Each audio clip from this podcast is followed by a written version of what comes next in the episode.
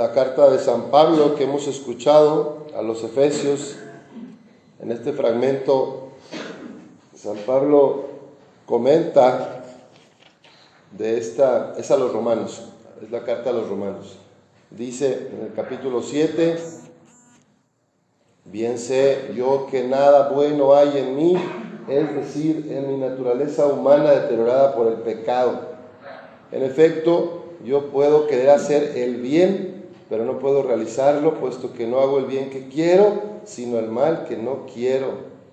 Y si hago lo que no quiero, ya no soy yo quien lo hace, sino el pecado que habita en mí. De esta comprensión, pues se ha extraído la doctrina del pecado original, esta naturaleza humana deteriorada por el pecado. Porque en el Génesis dice que Dios crió todo bueno, somos, que somos buenos por creación. Entonces, ¿cómo puede ser que de lo bueno esté inclinado a lo malo? Entonces ahí hubo como una falla. Eh, ahora está como con esto de la informática y la computación, están pues los virus, ¿verdad? Eh, o los bugs, que eh, se crea un programa, está perfecto, funciona, pero de repente algo pasa, hay un virus que afecta a todo el programa y de repente ya no salen las cosas. O se atora la computadora o no te aparece bien lo que tú querías. Pues algo le pasó así a la programación del ser humano que se, que se, pues que se molestó, se dañó, ¿verdad? Y entonces algo que fue creado en principio bueno ya no está funcionando. Y entonces, ¿qué es? Dice San Pablo, ¿qué es lo que me librará de este cuerpo esclavo de la muerte? ¿Qué me librará de este, pues de este sistema que se dañó? Y ahí, ahí dice, la gracia de Dios por medio de Jesucristo nuestro Señor. Entonces, la respuesta a nuestra naturaleza deteriorada por el pecado es acercarnos a Cristo. Hoy celebramos la preciosísima sangre de nuestro Señor Jesucristo y bueno, ese, ese es algo que tenemos en la fe, que por la sangre derramada de Jesús en la cruz, nuestros pecados han sido redimidos, hemos sido salvados, nuestros pecados, digamos, se, se corrigen, se corrige la naturaleza humana para nuestra salvación. San Pablo sigue diciendo, cuando quiero hacer el bien, me encuentro con el mal. ¿A ti te ha pasado eso? Sí. ¿verdad? Que quieres hacer algo. Y luego, y aunque lo más íntimo de mi ser me agrada la ley de Dios, o sea, me alegra, me agrada, yo acá mentalmente, racionalmente digo, sí, pues hay que vivir los mandamientos, hay que ser, hay que ser buenas personas, hay que ser justos, hay que tener solidaridad, quiero respetar al prójimo, quiero honrar a mis padres, quiero respetar los bienes de los demás. Uno quiere, quiere cumplir, ¿verdad? Con la, la ley de Dios que está escrita en nuestro corazón. Aunque lo más íntimo de mi ser me agrada la ley de Dios, percibo en mi cuerpo una tendencia contraria a mi razón que me esclaviza a la ley del pecado que está en mi cuerpo. San Pablo pone como que el cuerpo fuera un enemigo, ¿verdad? Como que el cuerpo fuera malo. Él está con la doctrina de los griegos, donde todo lo corporal y lo material es de poco valor o más bien estorbo. San Pablo estudió griego, sabe de los griegos. Pero por el misterio de la encarnación de Jesucristo, nosotros los cristianos sabemos que lo corporal y lo material no es malo en sí mismo, es bueno. Y bueno, por esta comprensión hay un dualismo a veces y pensamos que todo lo espiritual es bueno y todo lo material es malo. Y no, en realidad alma, cuerpo, mente, espíritu, todo es bueno, pero hay que armonizarlo, hay que armonizarlo. O sea, el cuerpo es nuestro vehículo de entregar amor, de dar vida a los demás, de sonreír. El cuerpo es bueno en sí mismo, pero depende de qué lo anima, cómo está mi alma, cómo está mi corazón. Entonces, algunas personas de la iglesia entendieron que el cuerpo era malo y se flagelaban, se golpeaban, como si fuera un burro. El cuerpo me estorba. Ah, hemos ido evolucionando en la comprensión de la naturaleza humana y bueno, no hace falta lastimarse tanto el cuerpo para ser mejor cristiano. Más bien poner discernimiento, que el discernimiento es unir el amor del corazón, la parte afectiva, emocional del ser humano con la parte racional. Discernimiento es que no te dejes llevar por la pura cabezota porque te vas a perder. Si eres muy frío, pura cabezota, te puedes perder y lastimar a otro. Y tampoco te dejes llevar por el puro corazón y por los puros sentimientos, porque si no le metes cabeza, también te vas a equivocar y la vas a ver.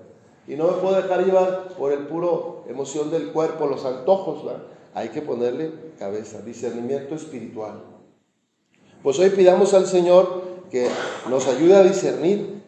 En el Evangelio le dice a los que le escuchan Jesús, hipócritas que saben discernir los signos de los tiempos, como si va a llover, si viene un sur, si viene una lluvia, cuándo hay que regar, cuándo hay que sembrar, saben todo, pero no, se, pero no ven cómo está su corazón, no saben cómo está por dentro, cómo se relaciona el deseo con la razón, cómo se relaciona tu voluntad con tus afectos, cómo a veces este, no, eres capaz y entonces lastimas, injurias, chismeas, este, no amas, no abrazas, no respetas.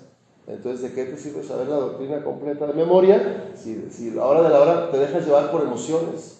Te enganches con el que te pita ahí en el semáforo o te pones de malas porque la vecina tiró basura ahí y ya todo el día estás amargado y, y, te desquitas con tus hijos o en el trabajo. Entonces, vamos a, pedir al Señor el don del discernimiento, para no dejarnos llevar por las puras emociones. Un autor inglés, Chesterton, decía que cuando entras a la iglesia, no, no, cuando entro a la iglesia no me quito la cabeza.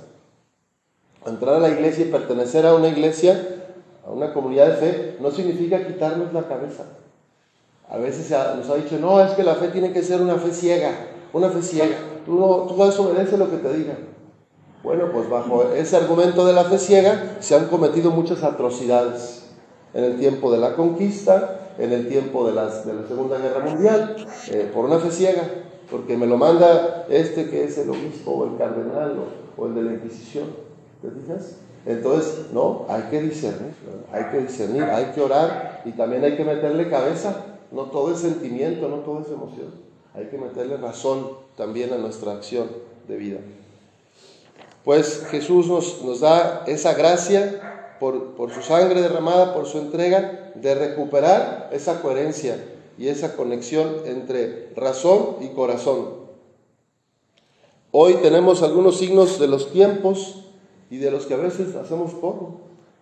Alcoholismo, alimentación deficiente, exceso de harinas, de azúcares, todos los sellos, y me encanta y todo lo como, gastritis, colitis, obesidad, hipertensión, daños renales, y sabemos lo que nos hace mal y no dejamos de hacerlo. Y San Pablo diría, mira, les pasa lo mismo que a mí. Adicciones de todo tipo, atrapados, a nivel social hay una globalización de la indiferencia. O sea, no se está globalizando el amor y la fraternidad, sino la indiferencia. Pues hay que le vaya bien, hay que lo mantenga el gobierno. Yo que le ayude a otro. Yo estoy muy mal en mi familia como para yo ayudar a otro. Indiferencia y apatía. Una cultura productivista, economicista, todo centrado en el dinero, en las finanzas, todo centrado en trabajar para ahorrar, tener, acumular dinero una dinámica consumista. Si no compras, no eres nadie. Si no consumes, no sirves en este mundo. Pues es un signo de los tiempos y a veces ahí andamos y, pagando y, en abonos y plazos y sacando un préstamo por acá y otro por allá y de con este que presto tapo esto yo de acá y luego tengo que pedir un tercero para tapar el segundo y ahí andamos ¿verdad? con los créditos dándole vuelta y, y bueno me, me remite al evangelio que dice aquí si cuando vas eh, con tu adversario presentarte ante la autoridad, haz lo posible por llegar a un acuerdo en el camino para que no te lleve ante el juez, el juez te entrega a la policía y la policía te mete en la cárcel. O sea, pues sí, a veces andamos ahí, ¿verdad? Pidiendo préstamos, créditos, ahorros, y pues sí, nos afecta, nos afecta, y andamos angustiados, Pero uno luego dice, ¿de verdad necesitaba eso? Esa, esa, esa cosa, esas cosas, ese carro, ¿de verdad necesitábamos eso? De tanto lujo para aparentar. que Dios nos ayude a discernir lo que sí se necesita en tu familia y comprarlo. Y lo que no, pues ¿para qué te drogas? ¿Para qué te metes en broncas?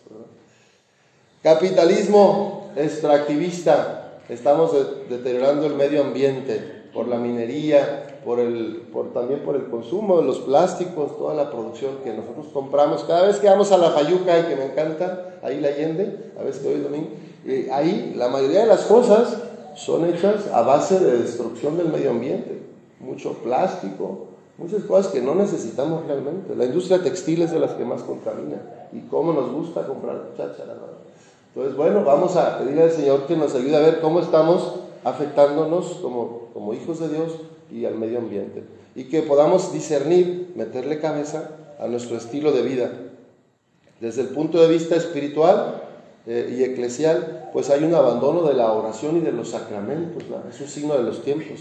Ya realmente son muy pocas personas como ustedes las que tienen como la, misa diaria o, o, una oración diaria. O sea, 1% de los católicos, tal vez 2%, tienen esta, esta devoción y este compromiso, ¿verdad? Que personalmente quieren.